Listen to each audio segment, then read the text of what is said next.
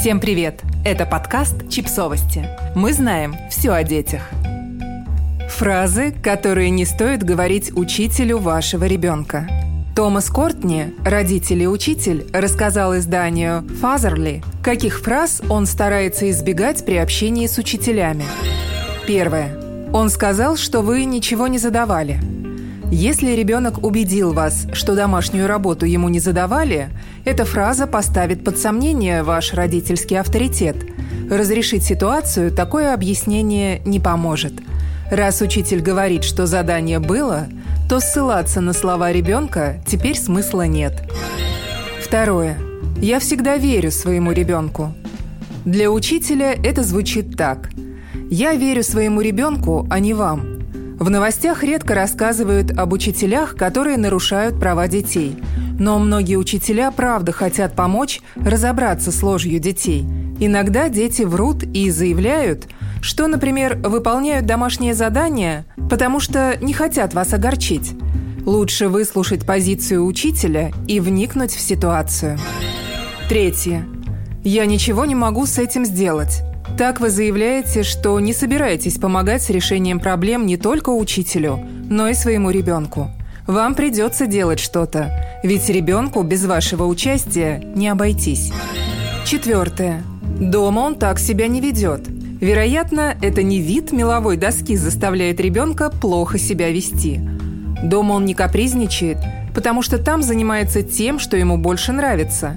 Возится с игрушками и смотрит мультики – в школе редко бывает время для развлечений. Она больше похожа на работу.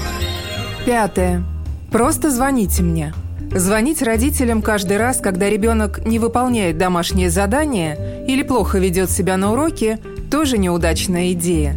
У учителя просто не будет времени на эти звонки. А если ребенок и начинает делать домашнее задание и спокойно сидеть на уроках, то не для того, чтобы добиться успехов в учебе и проявить уважение – а из страха перед родителями.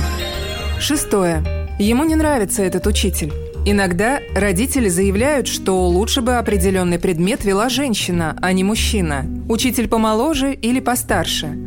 И думают, что причины проблем ребенка кроются именно в том, что преподаватель ему не подходит – вам было бы приятно, если бы учитель придирался к вашему ребенку из-за его пола или других признаков. Личные симпатии должны отойти на второй план.